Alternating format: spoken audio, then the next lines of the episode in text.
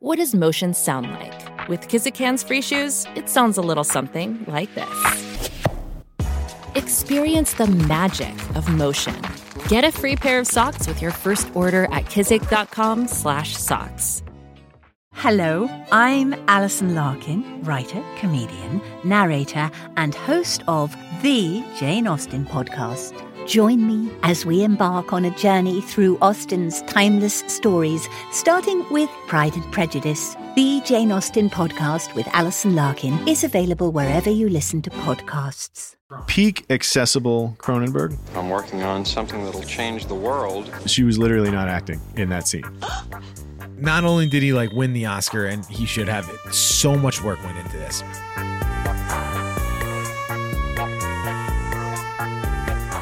Hey, everybody, welcome to the Cinefix Top 100, our quiet little science experiment that's going to move us 15 feet from right here to over there across space and time. I'm Clint Gage, and uh, joining me as usual, IGN's director of video programming and uh, editor in chief of Particle magazine, Michael Calabro. How you doing, Mike? Better now that I'm the EIC of Particle Magazine. Uh, congratulations on that promotion, by the way. I mean, yeah. Do you see? Do you see the perk? Do you see the company car that comes with that? the job? Maserati? Yeah. Yeah, the 1986 Maserati. It's something else. Back when, back when there was money in public. Uh, and Alex Stedman, our usual, the uh, the third pod of our little teleportation triangle, is uh, still still out sick. So we're doing we're holding it down without her one more time.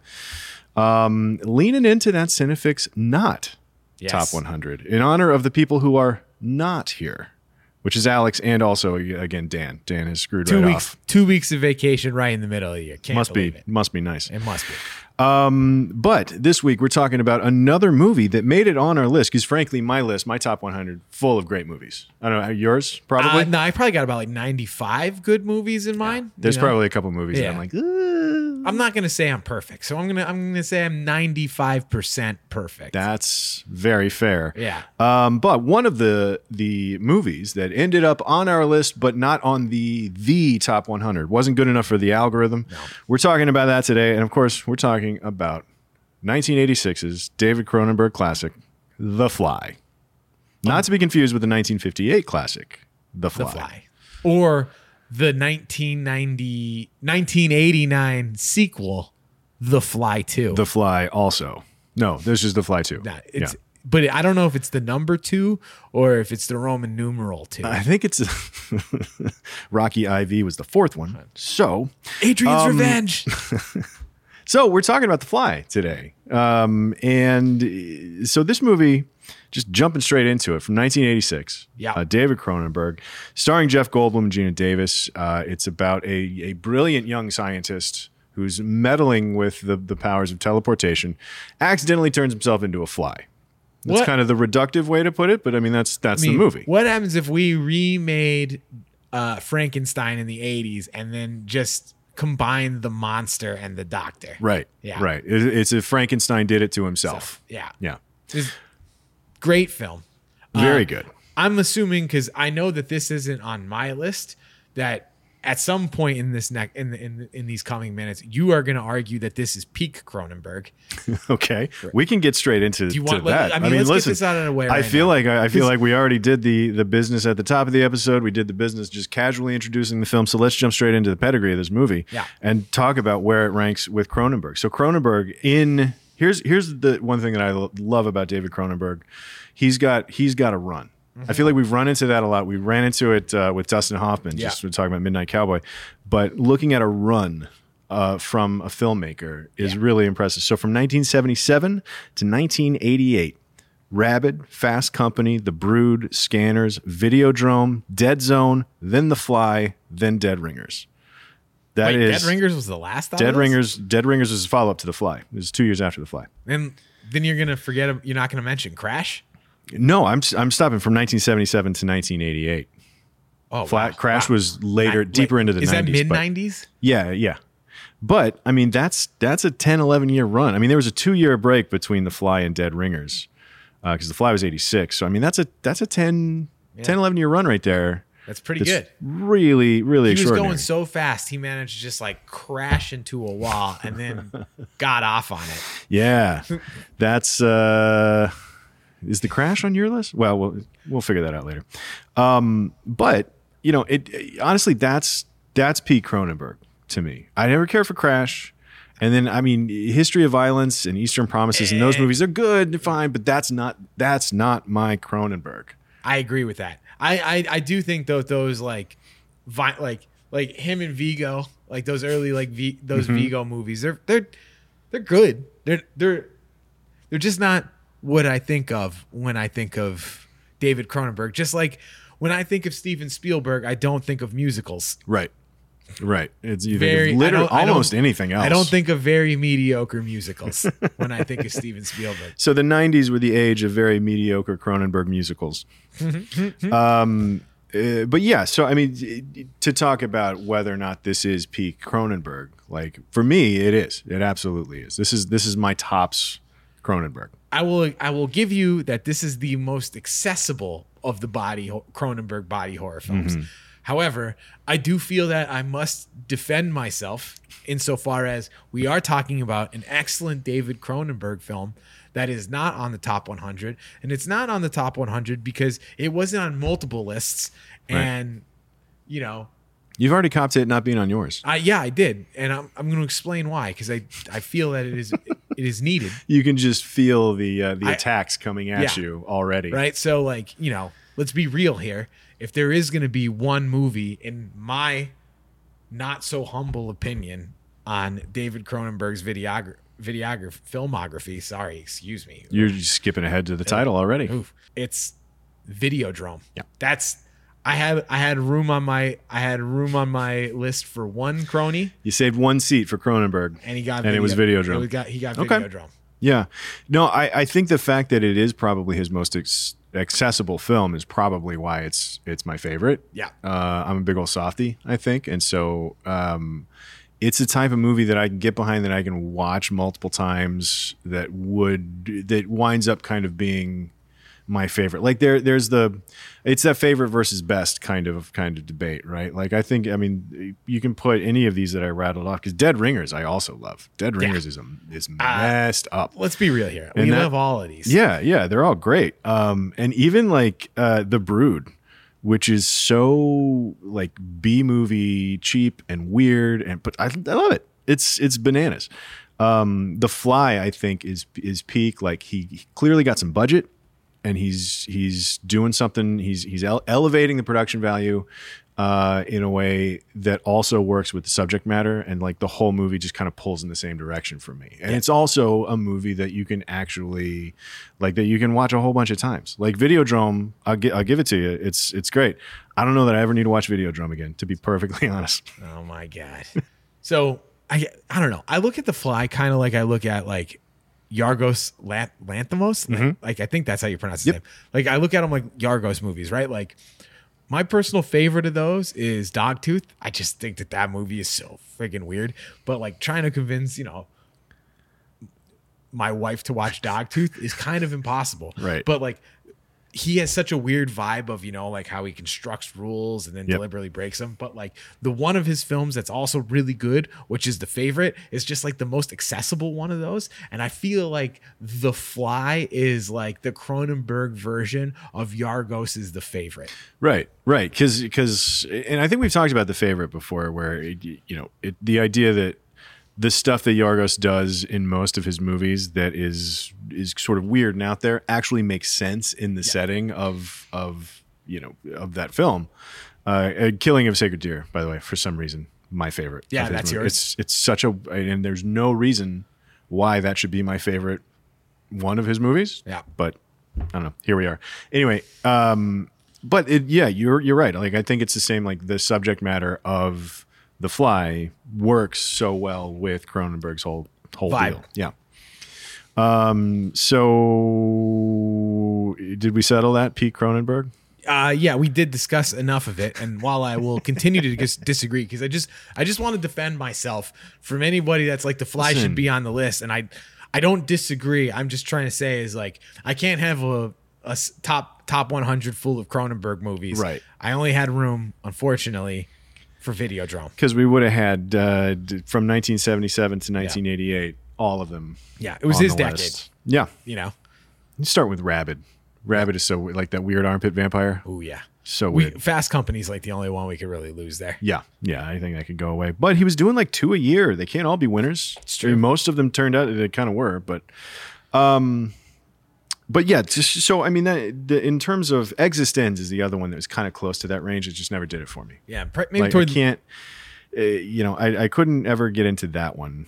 but you could get into Crimes of the Future. Correct. I think that's the that's the Cronenberg that I'm here for, you Yeah. know. And so it was this this 77 to you know late 70s, late 80s window of Cronenberg, and then Cronenberg that I'm not frankly that into, and then he did Crimes of the Future, which is Awesome. wonderful. Yeah. Unbelievable film.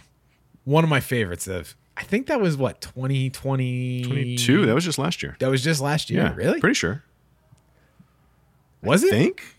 I don't know. Jamie's nodding. He's nodding. Yeah, he's nodding. I'll take that. honestly, like I think I might like if that was last year, that was up there with uh everything everywhere all at once, Tar, and then that one.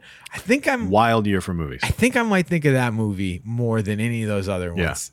And that movie blew me away. It's a good one.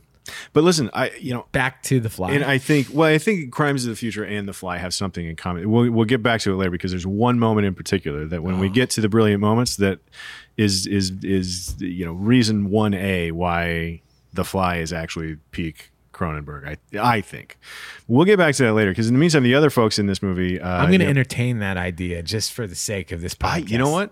I appreciate it. Yeah. Thank you very much. Um, Jeff Goldblum. We've talked about Jeff Goldblum. I was- Jeff Goldblum. Never heard of him. Never heard of him. He's the guy uh, in those apartment commercials. Um, but the uh, See that scientist that doesn't wear a shirt? yeah, sexy hot scientist Jeff Goldblum. This was the origin of hot scientist Jeff Goldblum. It, it really was. It, it was a thing that didn't really serve him well, as well as it could until Jurassic Park uh, in the '90s. But prior to this, I think The Big Chill was probably the biggest thing that he that he'd done. And I mean, he'd done um, I don't think I've ever seen The Big Chill. The Big Chill. I The Big Chill has a great soundtrack. Yeah. And my childhood is my mom listening to the Big Chill soundtrack. That's really funny. Yeah. Um, but uh, so you know he'd done uh, he'd done a handful of things and he'd, he'd done some work and uh, but then there was this and then it, it really kind of never never really took off until Jurassic Park. I don't know. I feel like it took Earth off Girls here. are easy there for yeah, a little with bit. Jim Carrey. Yeah, yeah. So he did. I mean, he did the stuff. He did the work. But man, he didn't have another like. Yeah, Jeff Goldblum's the guy until Jurassic Park. He wasn't Um, Jeff Goldblum yet. No, no, no, and neither was Geena Davis. Nah. Geena Who- Davis. Geena Davis had a great run in the the late '80s, early, early '90s though, because she did The Fly and Beetlejuice back to back. Like those those movies are next to each other on her IMDb. And again, in the early '90s, she had uh, Thelma and Louise and A League of Their Own back to back, which I think that's peak Geena Davis. Thelma and Louise into A League of Their Own. A A tier A tier Ridley Scott is usually going to be at the top of anybody's. Yeah, which is that's got to be right there. But then the the other guy, and I think we're going to talk about this guy a fair amount. Uh, the other guy that really John Getz. John Getz. Yes. I, I so okay. So John Getz plays Stath. What's his name? Stathis Borans. Oh yeah. What? which, by the way, what a name. Uh, I mean, what a what what a what a living. That guy played the just the best worm he's of a human being. total yuppie douchebag. God, he's incredible. Yeah. like he he's so good In a this movie, that I didn't even realize until right now, just had an absolute yuppie douchebag. He nails it. Mm-hmm. he nails it. He nails it. And like you know the uh, Ellis from Die Hard. Yeah. doesn't hold a candle to this guy. Ellis from Die Hard is a harmless, just kind of douche. But then Stathis in The Fly is just like he is slimy and awful and an absolutely perfect worm Yeah. in this movie. What are you doing in my apartment? Just happened to be in the neighborhood. Felt a bit scummy. Rough day.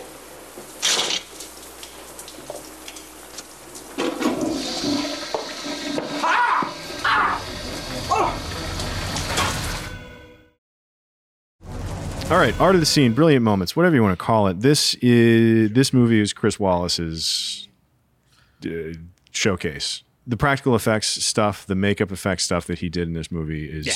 Uh, he I won mean- the Oscar, and he damn well should have. Yeah. And uh, not only did he like win the Oscar and he should have it, so much work went into this, right? Like they had like what? Like 10 or 11 different mutations of like Seth to Brundlefly. Yeah, Brundlefly. I mean, it goes it goes from just like just kind of zits Yeah.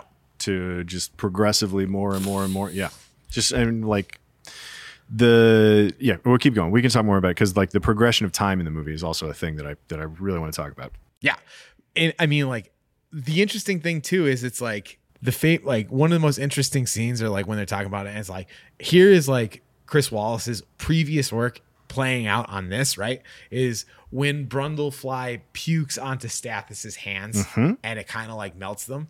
They originally tried to do that like practically in camera and it didn't work. So they had to go back to an old tactic, which was the same tactic that he used to do the face melt in Raiders of the Lost Ark, right? Yep. So like they made a hand out of wax with different layers of wax and then they melted it and then they composed it and then just like sped it up in post. So you get the like you get the melting hand action. So the melting hand action was actually a separately filmed element. Yeah. Oh, see, I didn't know that. Yeah. It looks So- great. Yeah. I mean, Raiders, just like Yep. that, that that's like how Raiders played into that. Yeah, And it's this- just like a bunch of basically like super powered hair dryers melting wax. Yeah. And then sped up film. propane heaters. Right. You're right. Right. But like it was like that, and then like he was talking a lot about how they got like the Brundlefly to like to shed the face, and how they had these like compressed, like spring loaded compressed plates that would push out, and that's how they made like the head, like the the skin fall off. Yeah. and like it took like f- like three to five puppeteers to like Yeah. move this thing. Well, that's what, and not to skip straight to the end, but I guess we can. But that that sequence of you know right at the end when he's walking towards trying to get Geena Davis walking is into uh, the- walking is a uh, yeah, he's moving somehow towards uh, Geena Davis, trying to push her back into the pod. Yeah. And just as he's going, like this stuff just sloughing off of him, and like, and the fly is underneath it all, and it's it's just it's in- incredible. It's incredible, and it's one of those. It's that era, that mid '80s era of like these are practical things. They're doing them for real, and they're going to hold up. Yep. It's awesome. Yeah. And they, they it just looks so good. And I mean, like, you know, I've been watching this because like last week we talked a lot about how um they use the camera and in um Midnight Cowboy of like how they had to steal these shots and stuff like that and how great like some of these like and how cinematic and like photographic like some of these shots were.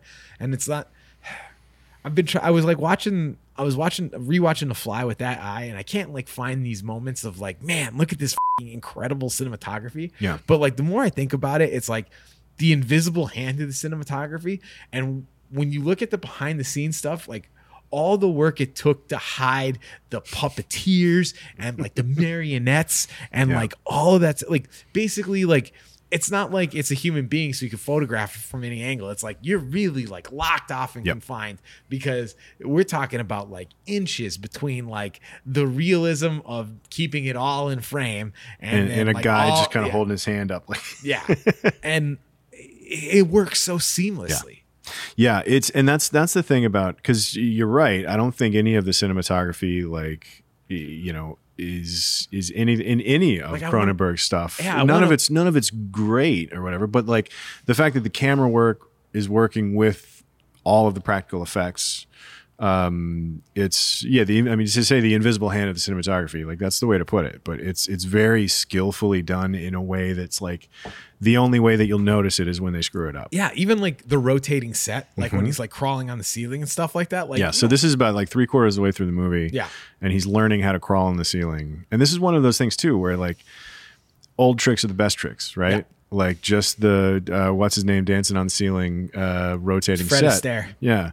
Um, and they're doing it to like have this half man, half fly crawl on the ceiling. And, and I, I did watch one. There's uh, uh, what's the, the production designer Carol Spier that works with.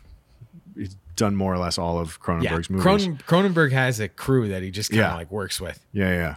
Um, I remember watching uh, some of her behind the scenes stuff, talking about like how they had to glue stuff to the to the floor, and like as it rotated, and like the types of bags because it was all fast food bags and Yeah. like how they would move If weirdly upside if it was upside down and and even like his shirt like doesn't fall quite right. That's the only spot where the seams show a little bit and you really have to want to look for it because he's upside down and he he like lifts up his shirt to show something Mm. and then the shirt just kind of goes back into place like opposite gravity but Yeah. Mm-hmm. also like it's a filthy shirt and he's it's got all kinds of fly goop on it at this point so it's probably like you know it's probably pretty stiff so but even then like the the idea that these are these are camera tricks and these are production tricks that they've been doing since they've invented film Yeah, pretty And, much. yeah But it's just like used to its grossest extreme. right exactly So beautiful. so chris walas uh you know his his work on this is so cool but especially the evolution of it I mean, let's be real here. Uh, his work is so good at it that it got him the sequel. yes he got to direct He the sequel. directed the sequel. Yeah. Which that's that's always interesting to see like you know there's no there's no direct path to being a director. Like there there kind of kind of was like new Hollywood guys coming up like they the the first generation of people that were like raised going to the movies Yeah. and wanted to make movies full stop as opposed to the generation before that that used to be they came from the theater or they were photographers or something like that and kind of translating into film Um, but then by the time you get to the 80s, you start to have these craftsmen Yeah. that are getting promoted into to doing. There's like a bunch of guys like that. But then uh, coming from different, Because like he's like coming from like the school of like Joe Johnston and like Yeah. those like ILM guys that like got a crack at it. yeah, Yeah. yeah, yeah, and even like you know Phil Tippett never he he did Mad God recently. Did he do anything? I don't think so. I don't think but, so. Uh, to anybody watching, uh, if you're clicking on the Fly podcast, uh, You might also there- like there's Mad a God. high probability that you would like the film Mad God, which I can't recommend more. Yeah. Honestly, please watch Mad God. Phil. Tippett deserves all the love and respect he could possibly get for that movie. Yeah, It's give incredible. him give give him those views. Um, but one of the other things that that I really and this is less a brilliant moment and more just a brilliant structure, I guess. Uh, but It's a brilliant collection of moments. this movie, the ruthless efficiency of this movie, This is be- really remarkable. Oh, you mean a guy a guy inventing uh, life changing technology? Those are three hour movies now. yeah, yeah. yeah. uh, the um, and in IMAX for Yeah. some reason. Um, but you know the runtime on the movie is an hour thirty five. Six of those minutes are the opening credits and the closing credits combined. So we're talking like 89, 90 minutes on the button to tell this story, and like, you, and it, and it happens right out of the gate because this was we sort of had this conversation about um, Midnight Cowboy too about pushing the narrative forward during the credits. This is the opposite thing. Like it just had credits on top of imagery, but when it comes out of the credits, it's on a close up of Jeff Goldblum, and he's saying, "Let's see, I wrote the line down here somewhere." It's a close up of Jeff Goldblum saying, "I'm working on something that'll change the world." And that's it. like that's how the movie starts. It's right here on our main character. We're ha- in the middle of a conversation between our two main characters. Between Oh, yeah. like, and then she just they're they've been talking, and we're just catching up. Hmm. Like, there's no, hey, how's it going? I'm Seth Brundle. It's like they already they already met. They already took care of that. We don't need to see You're coming it. in at the most Yeah. the part you need to come in. At. Exactly. You're not even seeing the pleasantries up top, which is like that's just not a thing that is done really. Generally, like you know, you'll see uh, at at at minimum, you'll see like it would have been Jeff Goldblum on one side of the room, and he like looks over and sees Geena Davis over there, and like, oh hey, a little sip of liquid courage, and then he goes over and introduces himself or whatever, and that's how the movie starts. Nope, don't need it. We're going to uh, open on a close up of our hero saying, I'm working on something that'll change the world. Like, that's what this movie's about. Yeah. 30 seconds in. It's incredible. I'm working on something that'll change the world and human life as we know it. Change it a lot or just a bit? You'll have to be more specific. As a podcast network, our first priority has always been audio and the stories we're able to share with you. But we also sell merch, and organizing that was made both possible and easy with Shopify. Shopify is the global commerce platform that helps you sell and grow at every stage of your business. From the launch your online shop stage all the way to the did we just hit a million orders stage. Whether you're selling scented soap or offering outdoor outfits, Shopify helps you sell everywhere. They have an all in one e commerce platform and in person POS system, so wherever and whatever you're selling, Shopify's got you covered. With the internet's best converting checkout, 36% better on average compared to other leading commerce platforms, Shopify helps you turn browsers into buyers. Shopify has allowed us to share something tangible with the podcast community we've built here, selling our beanies, sweatshirts, and mugs to fans of our shows without taking up too much time from all the other work we do to bring you even more great content. And it's not just us, Shopify powers 10% of all e commerce in the US. Shopify is also the global force behind Allbirds, Rothy's, and Brooklinen, and millions of other entrepreneurs of every size across 175 countries. Because businesses that grow, grow with Shopify. Sign up for a $1 per month trial period at shopify.com slash realm, all lowercase. Go to shopify.com slash R-E-A-L-M now to grow your business, no matter what stage you're in. Shopify.com slash realm.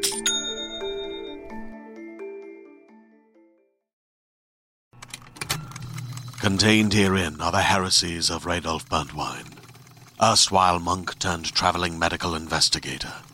Join me as I uncover the blasphemous truth of a plague ridden world that ours is not a loving God, and we are not its favored children.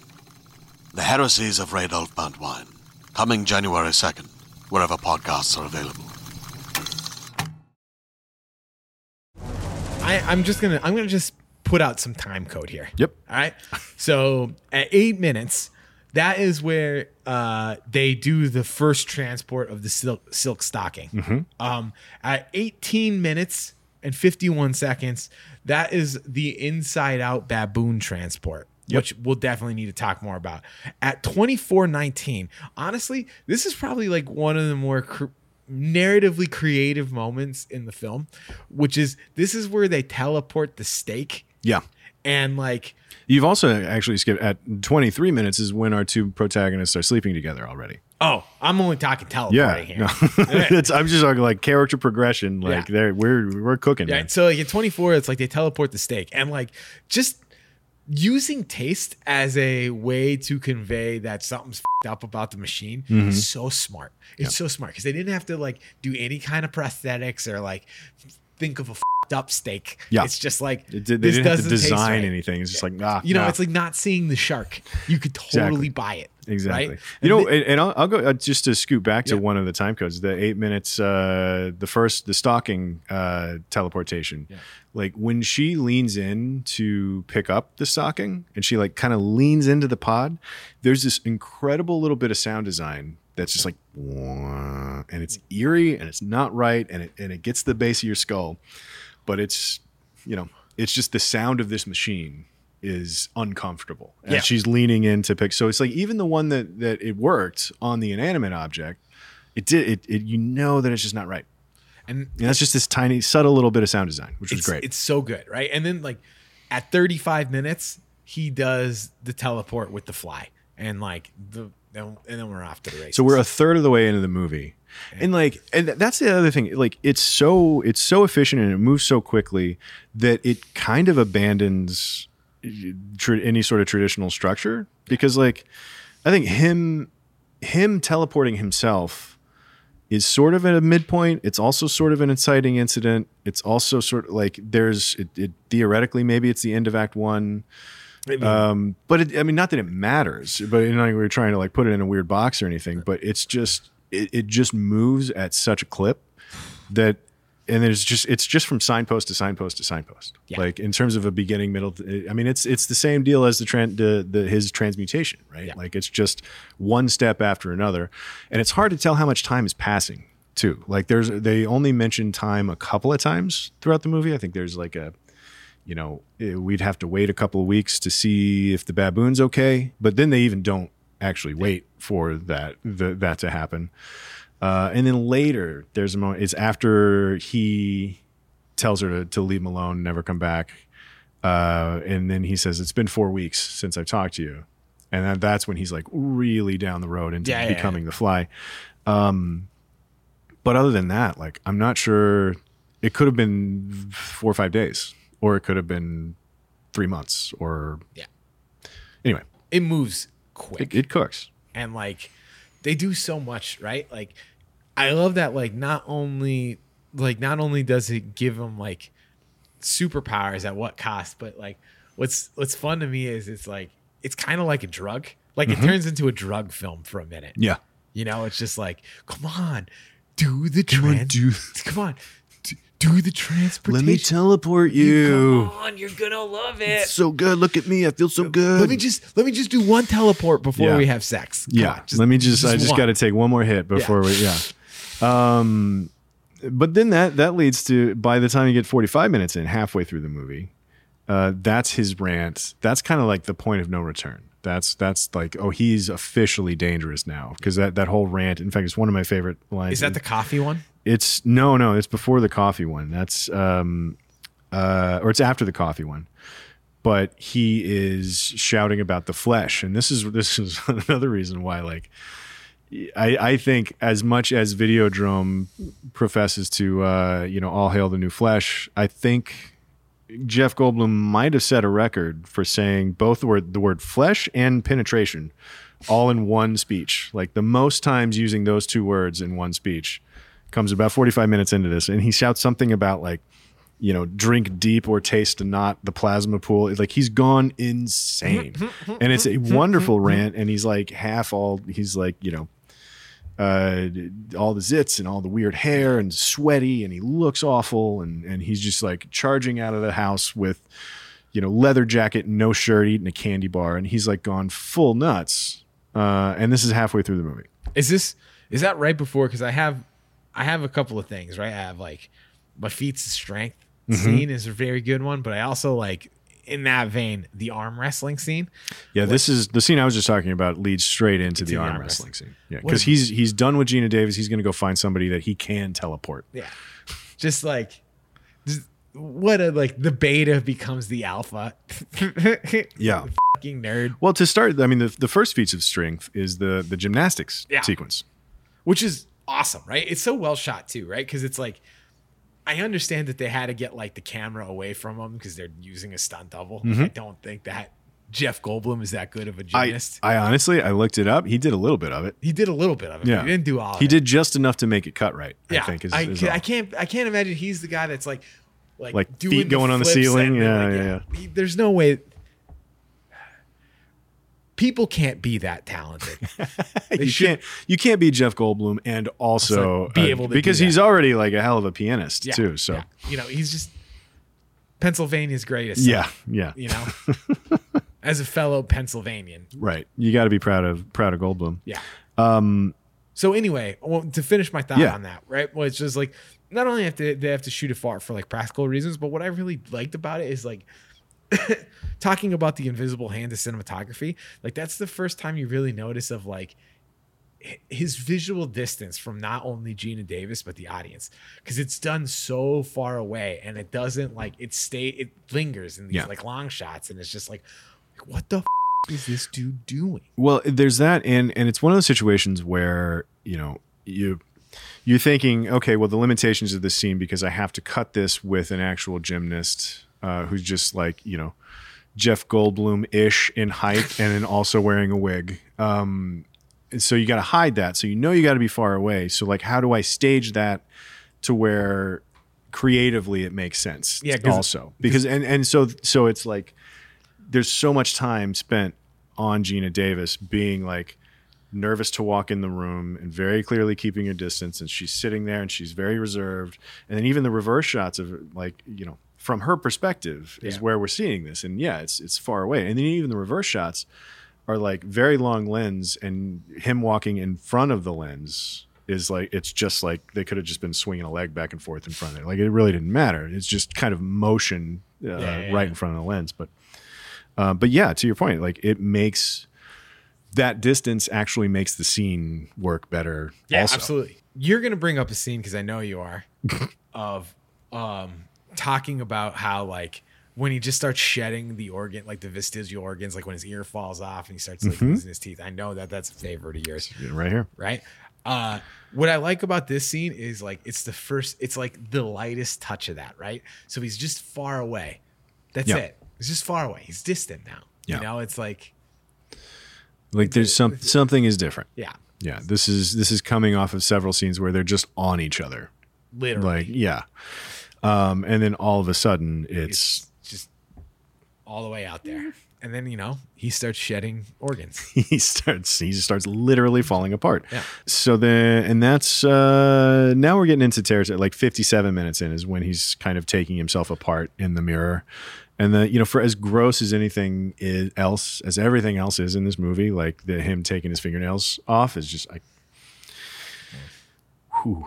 Uh, it was the same thing with the arm wrestling scene. I actually had to I had to mute because I didn't want to hear the sound. Yeah. I had to mute it, and I kind of went like this, and I waited, and I waited for it to happen, and then I came back to it I because love like I love when they do the hand uh, the the arm wrestling scene and like they do the close up on the hand and you can see like the ooze like, Yeah. basically like the proto ooze of like what he's gonna puke up on the hand on, Right. on status later like right before he breaks the guy's wrist yeah, he's like sweating out Yeah. whatever goop Brundlefly makes. makes yeah. and then it like snaps that dude's hand and like that whole scene is just like uh It's and that's such So a gross. that's such a random little. I mean, it's not random. Obviously, it was, it was a very clear choice, but like it's such an interesting little detail that didn't need to be there. Like that scene of because we know what's going on, and the purpose of that scene is to show sort of how far gone he is, and and and it's another feat of strength that's Yeah. sort of that's verging into violence now. yeah Um, and but like just that close up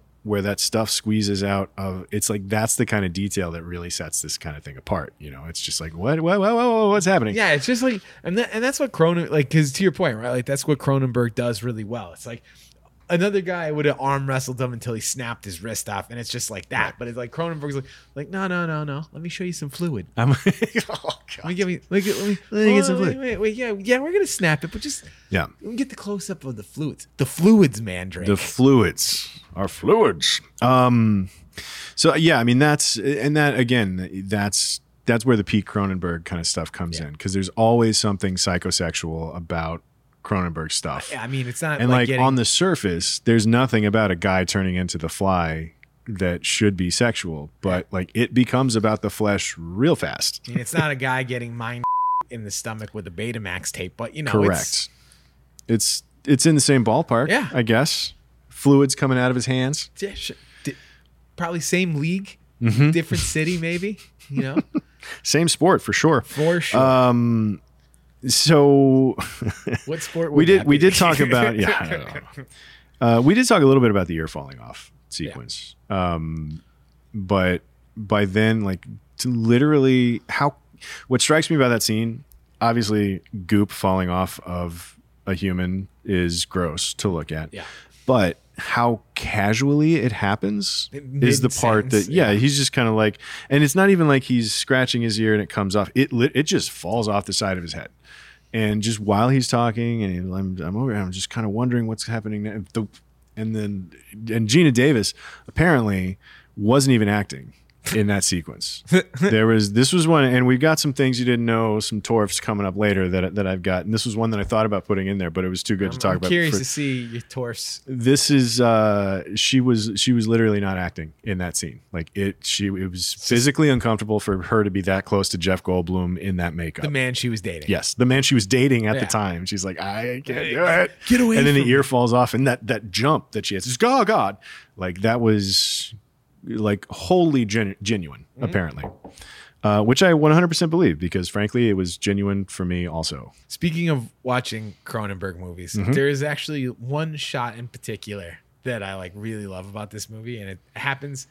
So, do you remember when he's just like, you know, like, yeah, you got to document my metamorphosis, like for posterity, and like it can even be a children's book. And he's like, start, Yeah, yeah. Here's how, Here's how it Brundle eats. Flies eats, Yeah. right? And then it like cuts, it like zooms out, and you realize that like Stathis is actually watching the tape on TV.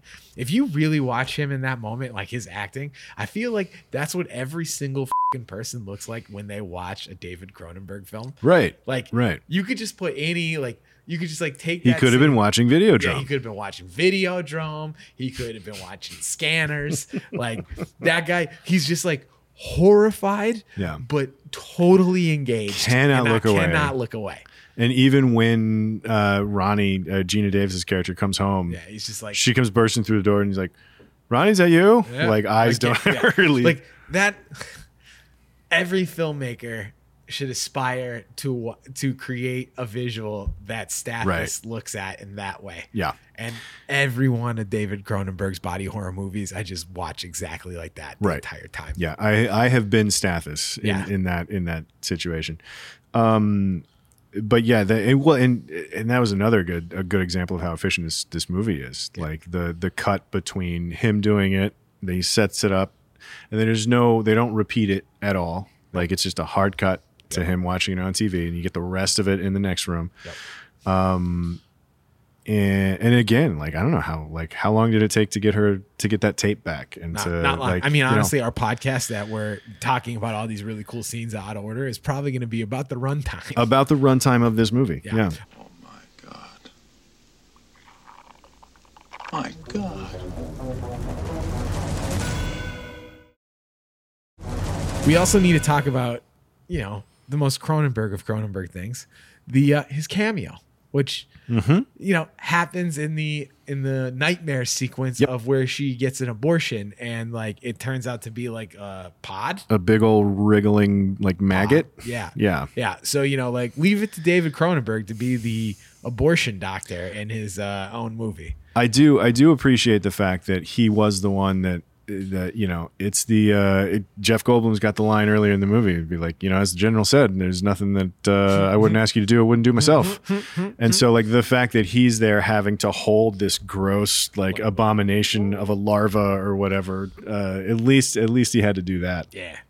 um, but yeah, that scene is messed up, and like until it also ends in such a way for as on the nose and for as not on the nose, but for for as as explicit as everything is in this movie and as visually gross, like that sequence ends in a way that still leaves it a little um ambiguous as to whether or not she's actually pregnant. Yeah. Like how far back did that nightmare go? Yeah, and yeah. we don't find out until later that she actually actually is. Um but it's uh it as far as nightmare sequences go, like It's a good that's one. a that's a hell of a hell of a nightmare sequence. Did we we we skipped over? I think we mentioned we want to get back to the the Inside Out baboon. yeah. We Yeah. yeah. we should talk about the What? Give me your Inside Out baboon thoughts. awesome. Looks awesome. This is this is going back to the twenty minute mark. I think I think so, yeah. about the twenty minute mark. Um, first successful teleportation. Um, Teleports a sock. teleports a sock and then doesn't does a uh, few minutes more tweaking. Yeah. And And, then- like time also of all the animals, like how the f- do you get a baboon? Yeah, you know, well, the, yeah, that's that's a thread that you can pull on until you go a little crazy. I think. Be like, how did he get uh, you know approval to go Yeah, to baboon not, not, level? not a dog, not even like a kinder, smaller monkey. yeah, Like, or a mouse, or or something. Like Yeah. I feel like you would you would need to graduate two baboon. to a baboon from a smaller animal. Yeah, I agree with that. Um, I'm gonna write a letter to Cronenberg whether or not he thought about that. But visually, that baboon, I do wonder if he thought about what animal is gonna look best inside out, Do you think and he and he landed on baboon. do you think it's because it like probably you know why? Probably because like The skeleton's got weird. he's got a big snout. Yeah. And like that's the first thing I look at whenever I see like the inside out baboon. It's like the snout is like out and the fangs are there. Yeah, And it's just and like, it's still yeah. it- yeah. I will say that like of like primates, the baboon might and I might be biased because I've already seen this film. The baboon might be the most disgusting looking inside out. Yeah. Yeah, it was pretty awful. Yeah. Apparently, and I'm going to tease another torf that did make it into my list. That baboon was a real asshole on set. Yeah, no, I read that. Did And you I- read that one? yeah, and then like the animal Goldblum had wrangler, and- alpha him. and yeah, Goldblum himself, like everybody just had to like get big in Yeah. front of them to to calm him down. So didn't Uh, want to fuck with Goldblum. you know, no, you don't, you don't want to. Pennsylvania's own Goldblum, no, you don't mess with that. I mean, we talked I want about to talk about the final act a little bit. Like a lot going Yeah. on, lot going on in that climax there. That like Well, and like the subtext of this movie for me is like is all about just the poor Veronica. Yeah. Like Ronnie being stuck in the middle of because ultimately it's she was in a relationship with Stathis, who's an absolute worm. Asshole. Yeah, Yeah. God, he's the worst. he's got that he's got that like, particle money. Though. He's got yeah, he, and that that scene where he like follows her into the store. Yeah. and is like crying about. He's like, oh, sleeping with the new guy, and he's just throwing a fit like a little child.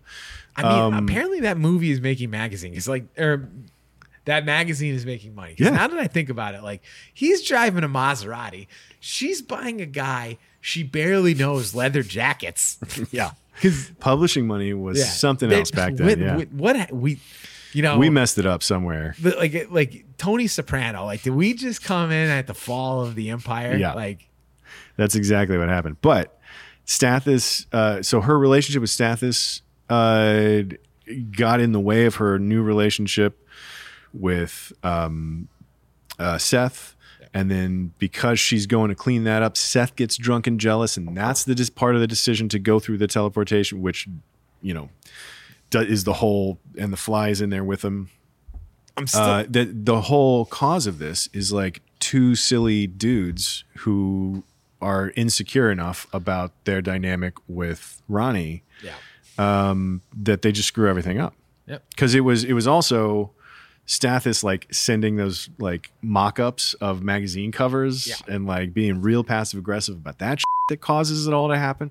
So like it's the subtext of this is like there's the Frankenstein part of it, right? There's the there's the, the, you know reaching too high kind of scientific, you know, be careful of the, the beware the dangers of and, you know all of that stuff. Um, but it's got this great additional subtext of Ronnie and her dynamic with the two guys Of that just makes like it that- toxic relationships. yeah, that makes it about something else entirely. Yeah.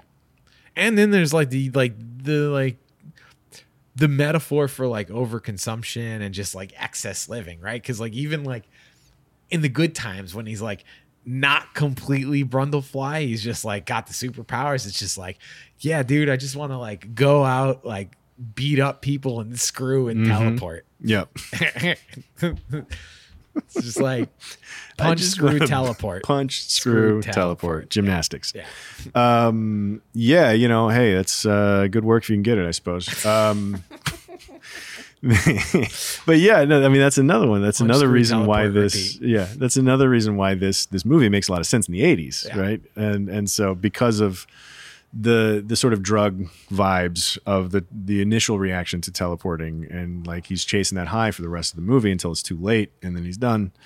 Um, but yeah, all of that coming to a head with with Veronica having to, you know, going to get an abortion, and all like ev- everything that's happened in this movie is happening to her. Yeah. In a lot of, in you know, obviously, she's not turning into a fly, but I, the hell with him, he did it to himself. Like, you know, so like Ronnie being sort of the center of this movie in in a way is makes it a makes great. it's it's awesome it's it's it's an incredibly well done cronenberg Yeah. film Yeah. to your point most accessible Peak. peak accessible peak Cron. peak accessible Cronenberg. yes Um. So we can't. I mean, we can't get to the, to the the brilliance of that last act because I mean, honestly, the way this movie wraps up, Yeah. with even from him crashing through the glass bo- blocks at the doctor's office, kidnapping her back. I mean, it, it's such good Frank- monster. that's just fra- straight Frankenstein. yeah, right yeah, there. yeah. Just classic monster behavior. Yeah. Um, and then like the humanity of him that's still left over by the end is this is where yep that is the shot and this is the shot i was talking about earlier when i said there's one shot in this whole movie that makes this peak cronenberg is is the the shotgun to the head. Yeah. like there's a little bit of seth left in there. He's he's aware of what he's become and he he wants help ending it.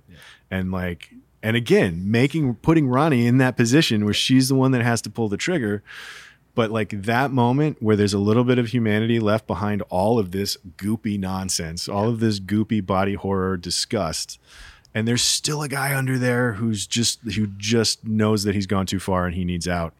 Um, that to me is what makes this peak Cronenberg and the body horror aspect of of everything else that he's done.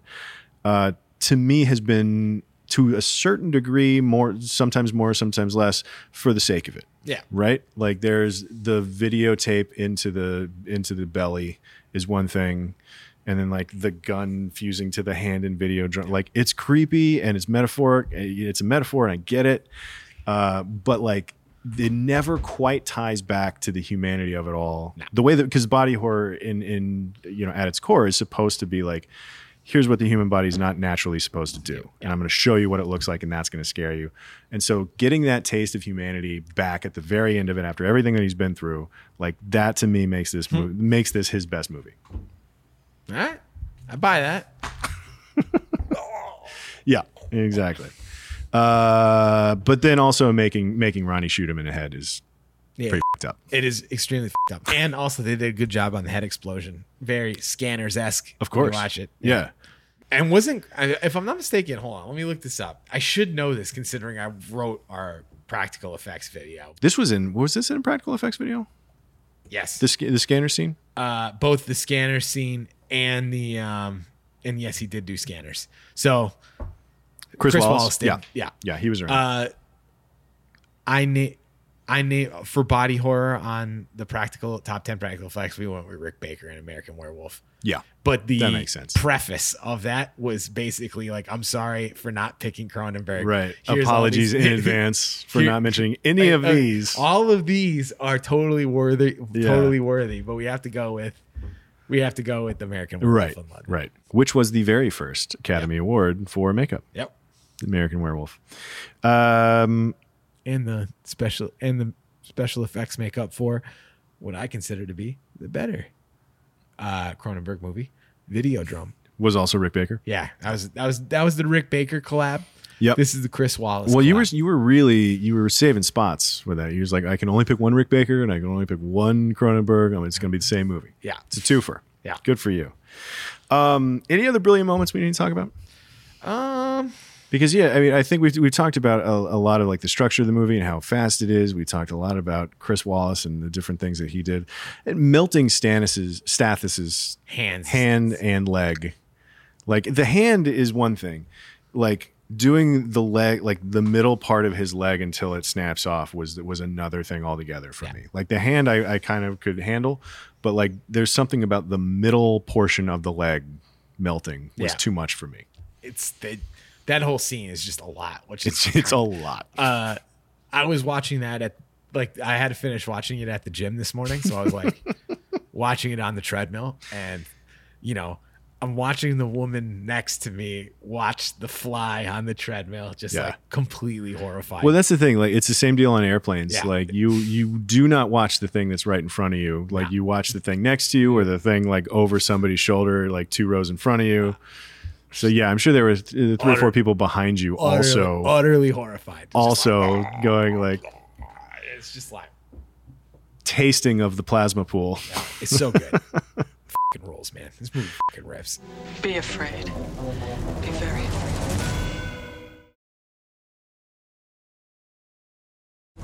All right, let's talk about movie lists. Let's talk about movie. Lists. Let's talk about movie list. So, uh, The Fly, we did a five brilliant moments of Cronenberg body horror just last year for. I know. I wrote. I wrote. you wrote, you wrote a chunk one. of it, yeah. uh, and I wrote the fly. I think my rant about the the shotgun thing was was probably lifted straight from the version of Yeah, that that I wrote sense. for that for this video. Um, Brundlefly was in the top ten movie monsters of all okay. time. It was also in uh, the makeup transformations, top 10 makeup transformations of all time. Wow. That one goes way back. That was like eight or nine years ago. Um, and then it also got a, um, it got an honorable mention. We haven't done. You haven't done body horror yet, have we? No, I haven't done one specifically for body horror. I think body horror was on our top 10 horror movie. Yeah, what- what'd you Because, well, we did like, American Werewolf. Yeah, probably. Yeah. I'd have to look at it again because the horror movie we did, we didn't do it like a top 10 horror movies. We did like a, because horror in general has like a Mount Rushmore that's kind of unimpeachable. And so we did like replacements for those. Yeah. And I don't think we quite, eh, point is, we can do it again. Um, but uh, it did get an honorable mention in an older practical effects and also on your practical effects too. I, yeah, it definitely got. I mean, yeah. I made sure in the body horror section, like Walas got two shout outs, one for Raiders, one for this. Mm-hmm. Yeah. And then Crony also got two shout outs, one for this and, you know, video. Just everything else. Yeah. so cool. um, so cool. But are there any other sort of general lists that it, it? I mean, it's such a it's such a specific movie that does a very specific Top specific 10 thing. Goldblum. Top ten Goldblum. Yeah, I mean it's in there for sure. I mean, is it top three Goldblum? I it- it's not. uh You know, we all know where I ranked Independence Day. Yeah, no, we know. Jurassic Park would be up there. I would put this ahead of Jurassic, any Jurassic Park sequel. Yeah, I would Lost too. World I, I included. listen. Independence Day, JP, monsters, Yep. right? Like Yep. just everybody on Everybody's scrambling for third place at that point, right? Like, yeah. what's third? That isn't The Fly. You know what? I I think I honestly, Life Aquatic. Him specifically, him in the Life Aquatic Yeah. might be my might be one of my favorite Goldblums. Really? Yeah, he's I great. mean, The Life Aquatic is like one of my favorite uh, Wes Anderson movies, Mhm. but not not because of Goldblum. He plays a good heel. He's just Yeah. not. He's just not in it a lot. he's a great heel in that movie. He's a great heel. all you the know, time. you know how I like I like the the off to the side supporting characters. Yes, this is true. Hold on, I'm, I'm, I'm, I, I gotta look at, I gotta, I gotta look at Jeff Goldblum's IMDb quick Yeah. because, I mean, we were making fun of uh, uh, Bill Pullman, and Mhm. we were getting flamed in the comments for not bringing up Spaceballs just once, and they are That's absolutely right. Completely Yeah. fair. So Yeah. I have to just do a quick little, uh, you know, scrub here to No, I defend, mean, Ind- to- Independence to, Day, defend myself Jurassic when I say that uh, the He's- Fly is his number three. He's had some. I mean, I, I really liked him in Life Aquatic. Yeah. Um, I feel like he's been in some. Because he like Grand Budapest, he was in. I feel like le- he was less. Yeah, he, Essential he, to that He, was movie. great in that, but this is like a leading role from him, from him, and it's Yeah. he carries this entire movie. There's like three characters in this damn thing. Yeah. Uh, he was great in Thor, but Number three. Not number three. No. Yeah. Um, I, all right, I, I've looked enough. This, I, I, feel I'm comfortable com- putting- I'm putting him in number three. him in number three. Yeah. Yeah. Igby goes down. Everybody remembers that one. Um, good heel in that movie too. Um, yeah. Okay. Great. Number three. Yep. Number three. So, and, and just scrolling through that, I don't know that we need to do a whole top ten. No. To be honest.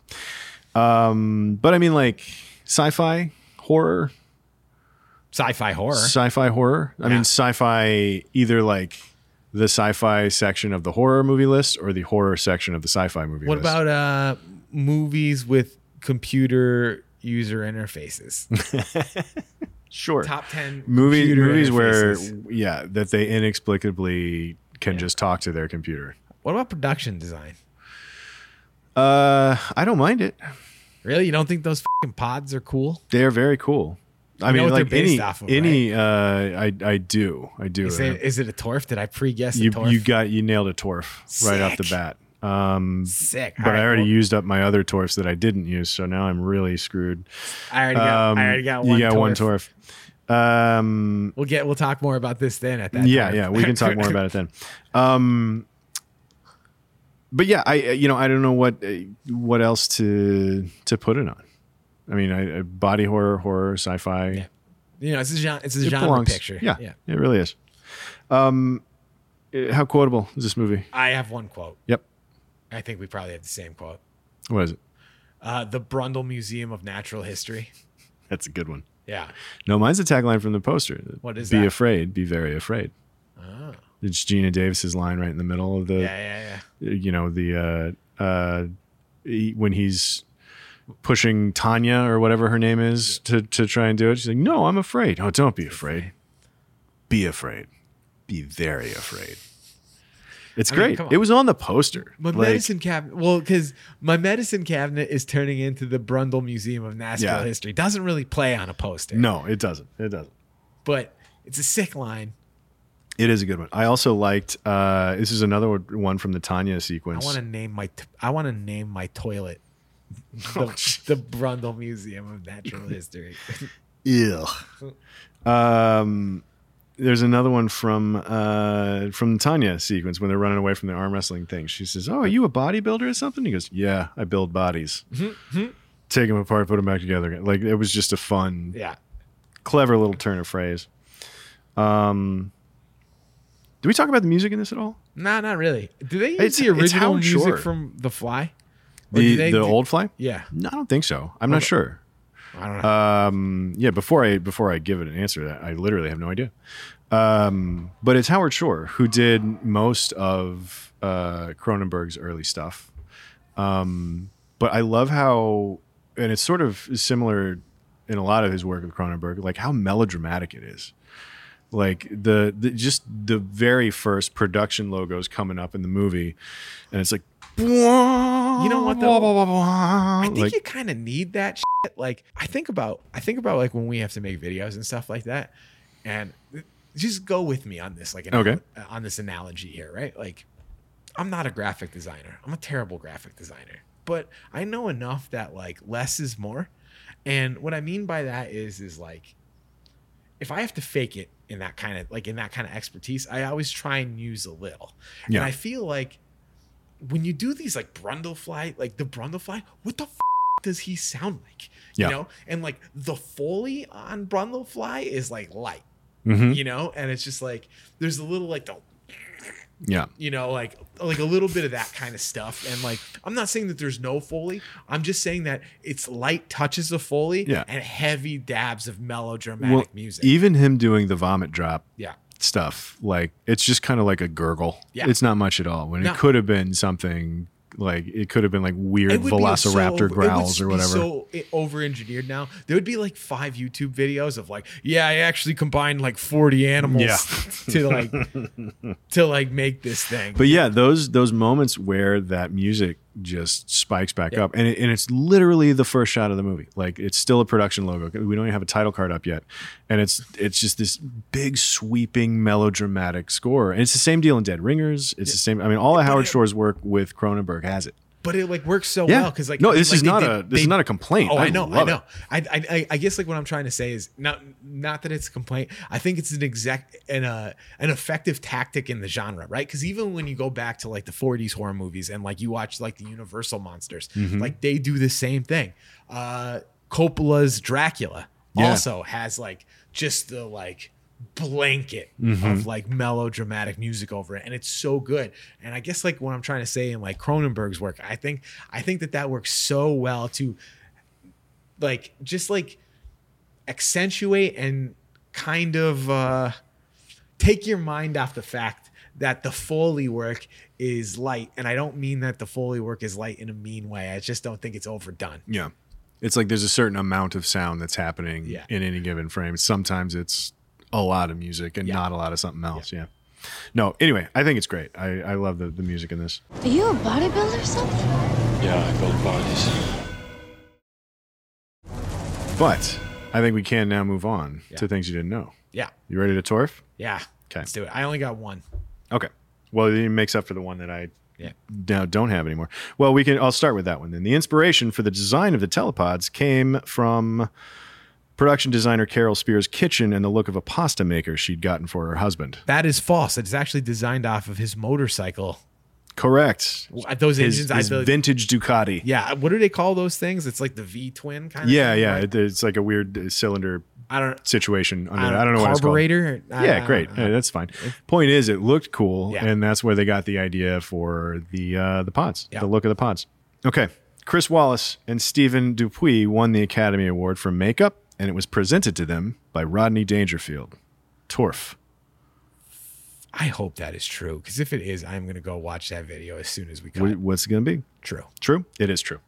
Yeah. You're, I know I- congratulations. I know what You're I'm welcome. watching when I get He did a uh, he did a quick uh, like a tight three minute bit about makeup awards, Um, uh, which included the joke. Everybody wants to look good, you know. Everybody wants to look good on camera. My wife wants to look good when she leaves, so she got a facelift. She got a facelift, and uh, wouldn't you know it? Just my luck, the, the face looked just the same underneath. and it's just. It's just awful, Rodney Dangerfield. It's wonderfully Oh awful, Rodney I Dangerfield. Talk about Uh, the hype. He, they got the best award that night. Yeah, yeah, yeah. Uh, handing they so he presented the award for makeup effects. It's some something to the effect of like uh, you know everybody wants to look good, and so of course they always give this award to the guy that makes the grossest looking monster. Um, but Chris Walas also attributes the fact that his name is the first name that comes up in the credits in the end credits. Yeah. He attributes the win, the Oscar win, to that. Really? Yeah, he's like I don't I don't know that I would have been nominated if I had if my name wasn't right up there at first. You think? Because isn't like Rick Baker like in the opening credits of American Werewolf? I mean, probably, yeah, but I, I don't know how right or wrong he is, but I do think it's cool that his name is first. Yeah. No. I. I. Well. I just distinctly remember watching it. I'm like, wow. I can't believe he's not in the opening credits. I got two more. All right. Do you want to do yours? We'll do mine. Yeah. Okay. Uh, you know who uh, almost directed this film? Oh, I. Um, It's a good. It's a good. It's a good. I'm gonna- uh, I'm gonna parallel go- universe here. I'm gonna go with um, uh, Tim Burton. No, No, Robert Bierman. Robert Bierman. Yeah, you know who he is. No. he uh, he directed Vampire's Kiss Oh God. with Nicolas Cage. We should have saved yours for that, and that would have Yeah, been a oh, great no, I segue was- I into was the trying- Cage. I was trying to use You could have. segue. You could have. No, that's great. Um, he would have done a good job on this movie, but like he just he said he just like his heart wasn't into it, so he yeah. didn't do it. No, that's interesting that that's the kind of director that they were looking for first because um, here's the thing. Mel Brooks produced this movie. Oh, I know. uh, through his uh, Brooks Film Company. Uh, and he had to campaign, true or false, he had to campaign really hard to get people to go see it because test screening, the initial test screenings were deemed too gross and that they, quote, took it a step too far. True. False. It it didn't go far enough. No, he was a producer, but he deliberately withheld that from everybody because he was worried people would think it was a comedy.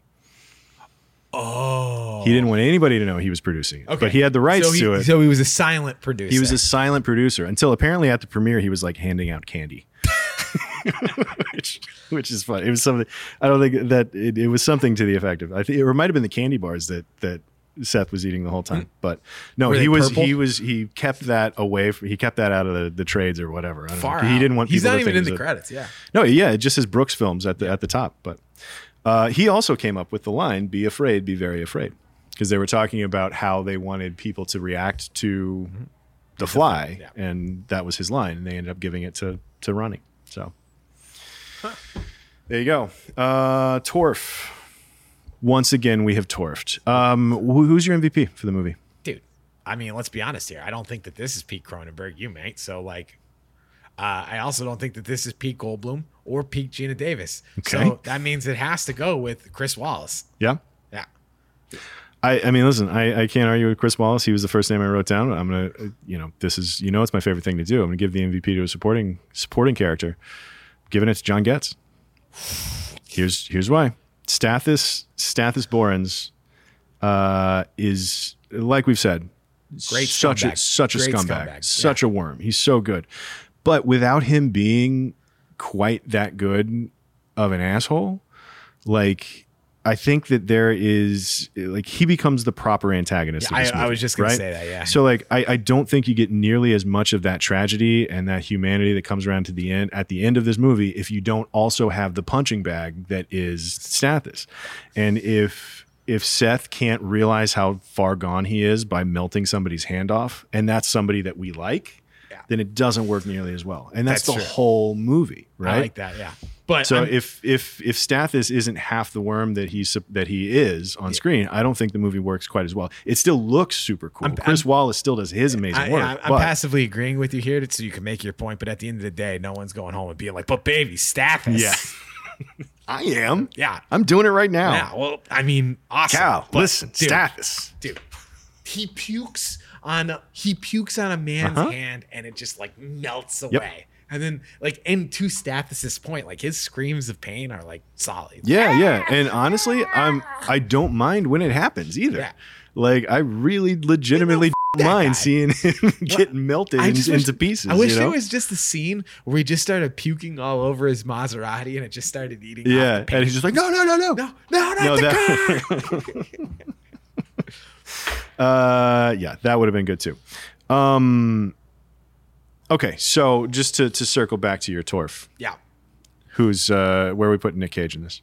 Oh, dude. So the obvious answer is Seth Brundle, but the real answer is Stathis. Mm.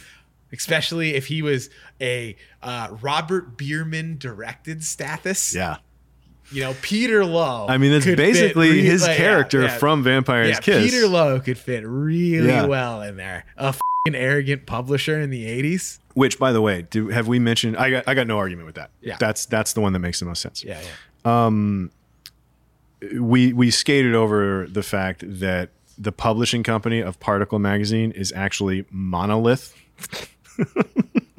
is Monolith Publishing, I think, is what it's called. which is hilarious.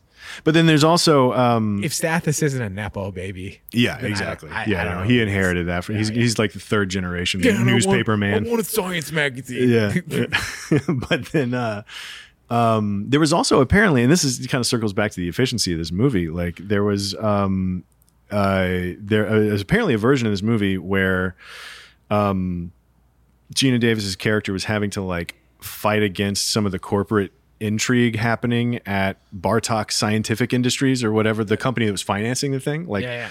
their shadiness was getting involved and that whole thing got cut because Good. it's like yeah great that was exactly the right I don't give a shit about that. Yeah. So between Bartok Science Industries and Monolithic Publishing, like uh, that's a very Cronenberg thing to do, though, like shadowy Yeah, yeah. corporate greed kind For of sure. stuff. So it's it's surprising, but also great that he cut all that stuff out. But we talked about the the cameo. I'm scattering all over the place Cameo? because I skipped the, the um, Cronenberg's cameo as the uh, the Oh, yeah, doctor no, in the talked- abortion we sequence. talked, we talked about how he was the abortion doctor. but do you know where that came from? Martin Scorsese. Martin Scorsese. Great. I'm glad I didn't use that in the tour. Scorsese met with Cronenberg and he was like, You look like a Beverly Hills plastic, Plastic surgeon. surgeon, yeah. Which So I think is, is hilarious. Um, okay. Yeah. What are we going to reboot this? Uh, it's 100% rebootable. You Yeah. know why? I'm going to say it right now. Uh, current turn in our political climate where the uh, abortion is now is now a states' rights issue. Uh, Mhm. I think that this is a very fascinating movie if it was made literally anywhere in the South. Yep. Yep.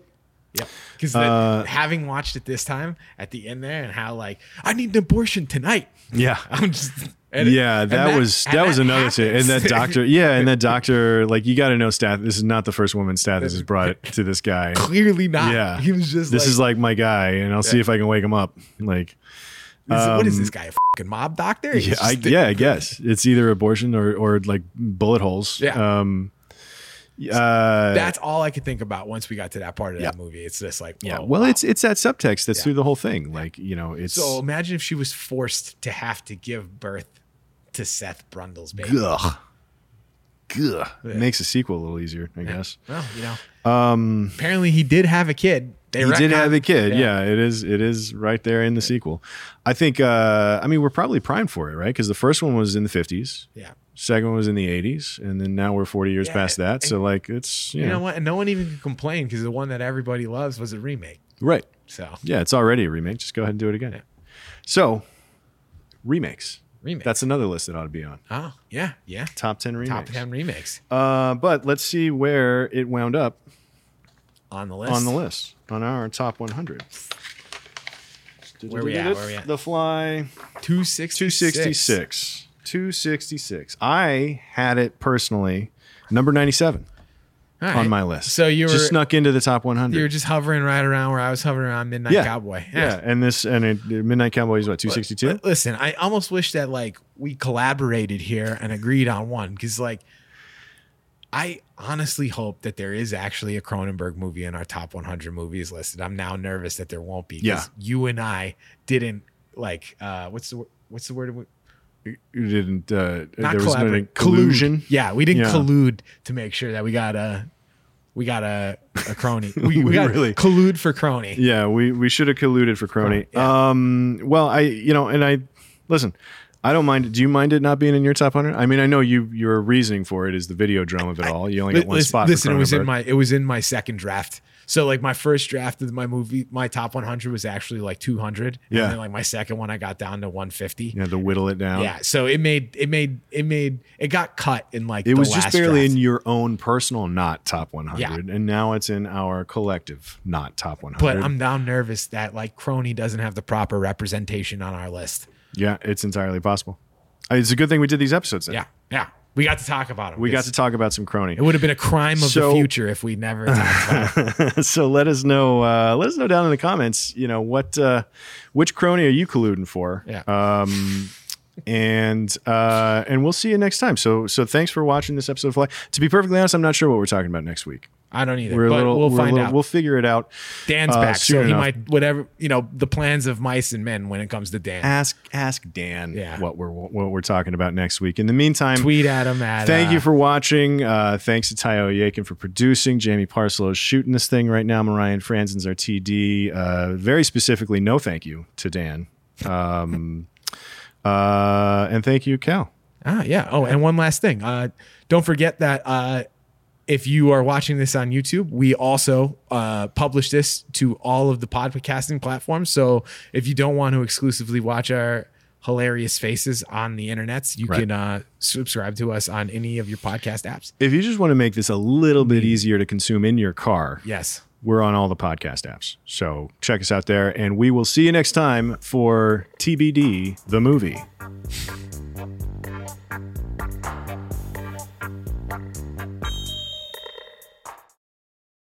Hey there, this is Justin Bartha. I made a funny new podcast, King of the Egg Cream. It has the greatest cast in the history of podcasts with actors like Lewis Black, I'm torn by my feelings for two women. Bobby Cannavale, You can eat it, or if someone hits you, you can put it on your cut. Melanie Lynskey, I wonder what these marvelous things are that look just like boiled chicken feet. Jason Ritter, I can break things and pick locks and kill people. Michael Stuhlbarg, The whole point is to inspire people that they should make themselves better. Ari Graynor, No, don't whet its appetite. What are you, an idiot? me, Justin Bartha, That's not just any egg cream, that's a Lemke's special. and all narrated by the hilarious Richard Kind. This is the story of Harry Dalowitz and how he rose from nothing to become New York's King of the Egg Cream. So if you like funny true stories, come listen to King of the Egg Cream, available wherever you get your podcasts.